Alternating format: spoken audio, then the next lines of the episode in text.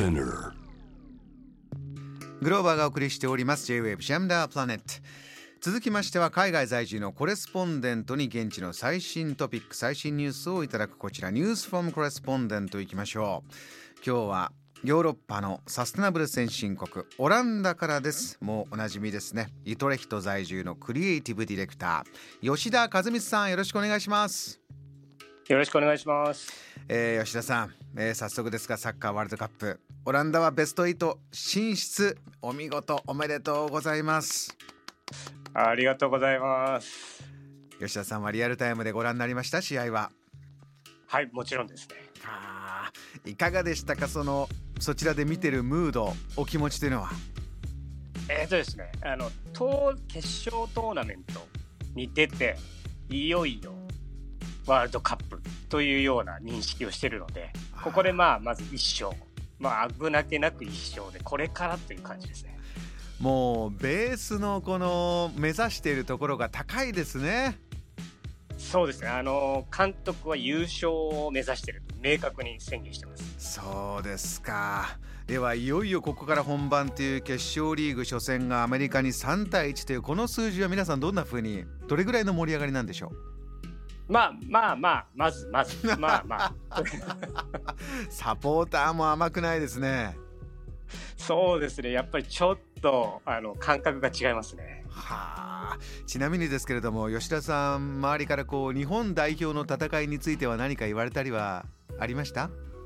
これがですね、やっぱりあのまあもともと親日国家でもありますので、うんもうものすごい温かい応援を受けてます。そうですかどんな風に声かけられました？いややっぱりあのオランダの宿敵でもあるドイツを破ったりとかまあスペインを破ったりということで、いやいやもうすごいです。いいいい仕事したねという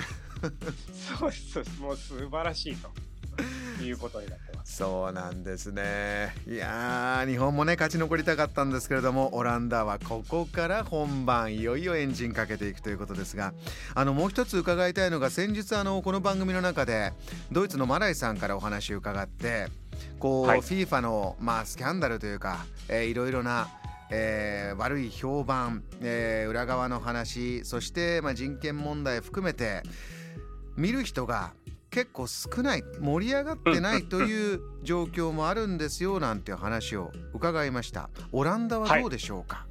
えっとですね、オランダも確かにそういう向きもあります。うんで、オランダサッカー協会はもう明確にカタールでのワールドカップ、えー開催に明確に反対も表明してます。うんで、もちろん中にはあの見ることをボイコットしてる人もいます。ねえそれで、あの監督はですね、やっぱりその FIFA はお金でフットボールを売ったんじゃないかっていうことを明確に言ってまして、うん。反対なんですね。うん。このチーム代表の選手たちがねどういう気持ちでまたピッチに行くかというのも大変なものがあるんでしょうか、うんいかがでしょうか？そうですね。あのヨーロッパの各国のキャプテンがつけるっていうことが叶わなかった、まあな、虹色のワンラブっていう腕章があるんですけれどもえあれもオランダサッカー協会が各国に提案したものだったりしてます。それで選手自体はですねあのカタールの労働者と一緒に練習をしたりとかもしてあの非常にリラックスしているとは思います。吉田さんこのここに至るまでの、まあ、何年間もね経緯がありました、えーカタールに決めるという時にはいろいろね例えばベッカムさんとかもこのカタールに決めるために動いたり、えーしておりましたけれども、もうその当時からずっと、えーオランダとしては反対で来てたんですとかいつ頃からこういう空気ってのはあったんでしょう？あの決まった当初から反対は大きくありました。それであのヨーロッパでのネーションズリーグっていうサッカーの大会があるんですけどもはい。そこでも明確に反対を表明するような T シャツを着て、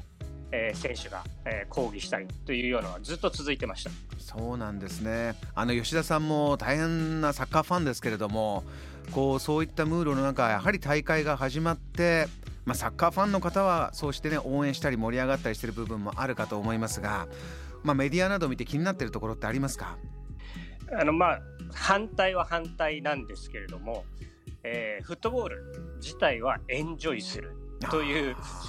ちょっとともするとダブルスタンダードのような、えー、判断ではありますが、まあ、オランダらしいかなとは思います。うん。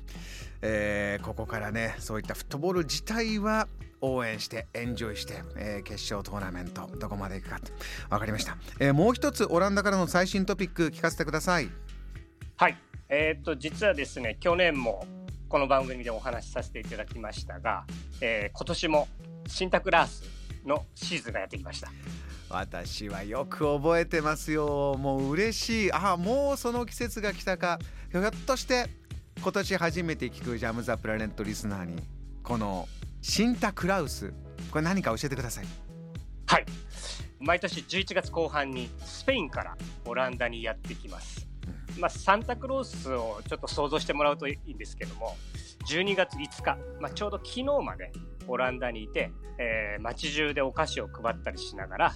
えー、最終日昨日12月5日に子どもたちにプレゼントを配ってスペインに帰る。という、まあ、年中で一番大きな祝日になります。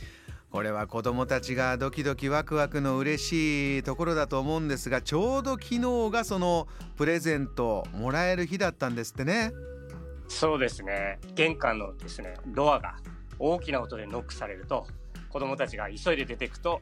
まあ、玄関の前に大きな袋が置いてあってその中にプレゼントがいっぱい入ってる。というような習わしです。このもう素敵な一日があったということでそうだ吉田さんこのシンタクラウスが来るとなるとこう追いかけるテレビ番組も始まるっていうのを去年伺いました。今年もありましたかやっぱり？